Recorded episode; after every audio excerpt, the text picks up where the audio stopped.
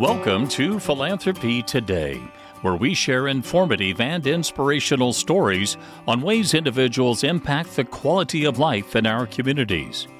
Each week, you'll hear stories on how members of our community make a difference through philanthropy. Our goal is to inspire giving by educating listeners on ways to give and how to connect with charitable causes. My name is Dave Lewis. I'm your host of Philanthropy Today. Thank you for joining the show. Today we have a CFA awardee for Rising Star. Jill Sherman is joining us here for Philanthropy Today. Welcome to the show. Thanks for having me. Congratulations. Thank you. That's a big deal. It is. It's it's a big deal. Uh-huh. What did it make you feel like when your name was was uh, announced? I think first I was in shock um because I was in a room full of people that they all deserve it everyone in that room gives their time, their talents, their treasures. And so for me to be the one that got to go up on stage and get the award was pretty cool. It was a pretty cool deal. I think one of the neat things is that it gives you the opportunity to talk about some of the things that are passionate for you. And you talked about your work, uh, you know, at First United Methodist Church, among other things. So let's get to know Jill Sherman a little bit. Yeah, you bet. Tell me about yourself. Yeah, so I came to Manhattan, typical story, K State, never left, have gone through a couple careers since then. Currently working for McCown Gordon Construction as the office manager here locally, but it allows me to travel to our other offices as well. Um, and in my spare time, I, I give back. I volunteer at the chamber. I do stuff at my church. Um, there's other organizations that I give to financially. So it's just part of who I am. What inspires you to be philanthropic?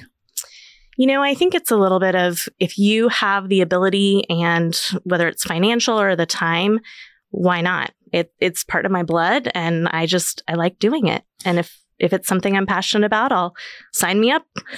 Does a large part of that come from your faith? I think it probably does. Um, I was raised in the church. Um, my grandmother, you know, I remember um, being at her church a lot, volunteering. Don't remember everything that I did, but um, whether it's clearing dishes from tables or um, helping set up at events, I've just always been hands on helping where I could. You know, I hadn't thought so much about that because, you know, growing up, I grew up at a Baptist church in a rural community. I mean, the church is out there without any kind of civilization anywhere close. When I was a kid, we still had outhouses for the bathrooms. But, um, the uh, you know the idea of doing a lot of different things within the church that's in your own little community and it is for the people that uh, that mean a lot to you because that is an extended family isn't it yeah it absolutely is yeah. Well, let's talk a bit about um, your philosophy. I mean, you, you you give a lot of credit to a lot of things. You know, your your past. You know, now you're a, a thriving young professional here in the Manhattan community. How does that continue for you?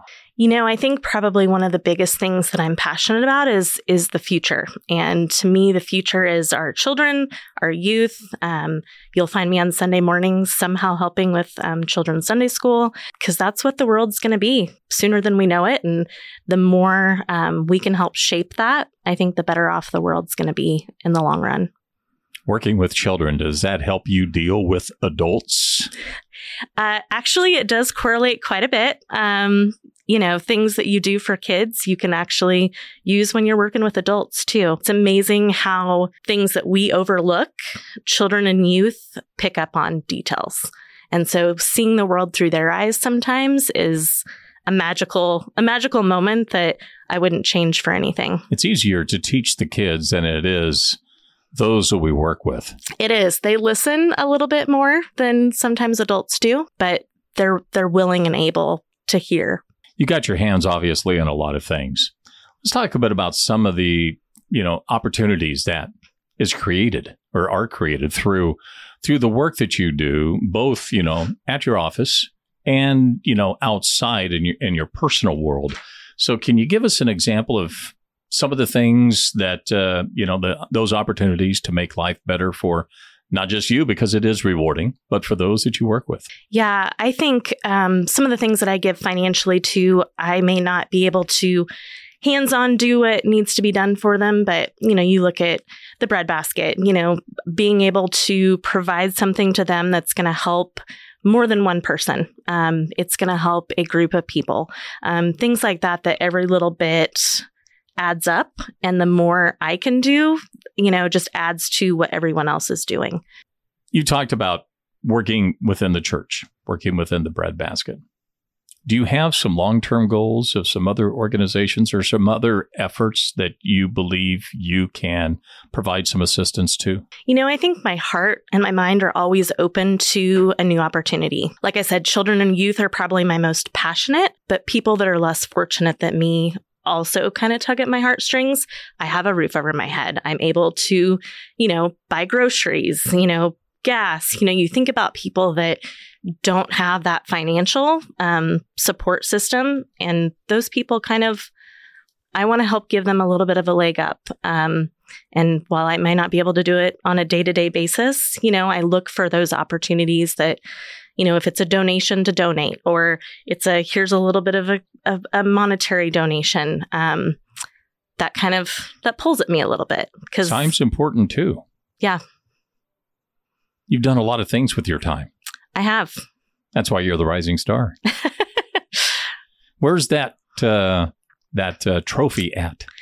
Yeah, it's actually it sits on my desk at my office, huh. and it's kind of a little reminder that you know every little bit counts. And while I did not go into any of the things that I do for an award, um, it's kind of a nice reminder that it was seen and it, it I've made a difference. What kind of response did you get from uh, people there at McCown Gordon? Oh my gosh. Um, we've, a lot of people have come up to me and, you know, you deserve this. This is great. You know, I've had people outside of the company. I've even had people send me cards that I don't know that I've ever even said two words to that person. Um, and they've recognized it. So that's kind of been kind of cool too to see, you know, the different people that have reached out to congratulate me and, you know, to continue to support my efforts. Let's talk a bit about the CFAs because one of the things that we often say and hear is that when I walk out of there, I learned something new about our community. I learned about some new people. When you walked out of the CFAs, you know, you walked out with a, a nice li- little crystal uh, award. What else did you walk out with? You know, I think it's just cool to see at that event, again, the number of people that come out to support the GMCF's efforts, um, as well as the different nonprofits. Um, and the videos are, you know, kind of a neat deal to see people share in their own words, you know, why what they do is important and just how every little bit makes that difference.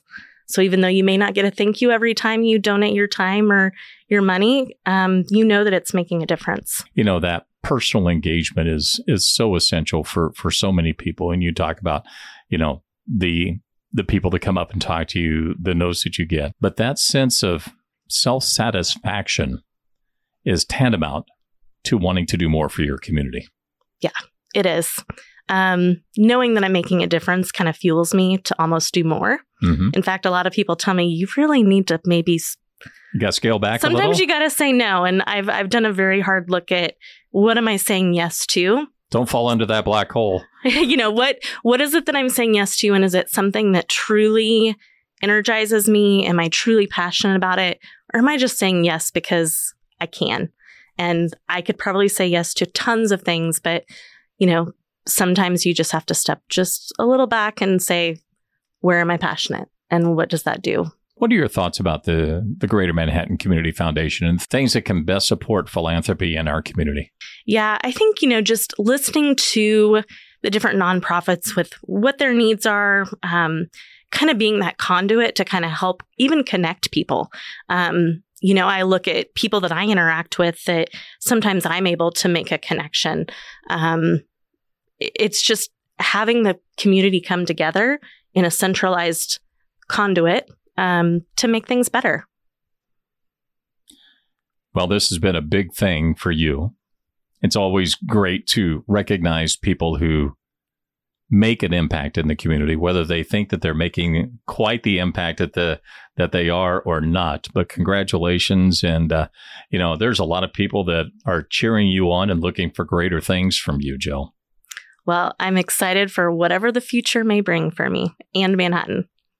Thank you for joining us for Philanthropy Today, an inside look at the Greater Manhattan Community Foundation. You can always learn more about the GMCF at our website, mcfks.org. We also invite you to subscribe to Philanthropy Today on Apple, Spotify, Amazon, or wherever you get your podcasts. I'm Dave Lewis. I'm proud to host Philanthropy Today. It's hosted and produced in the Ad Astra Cast Studios in downtown Manhattan, Kansas.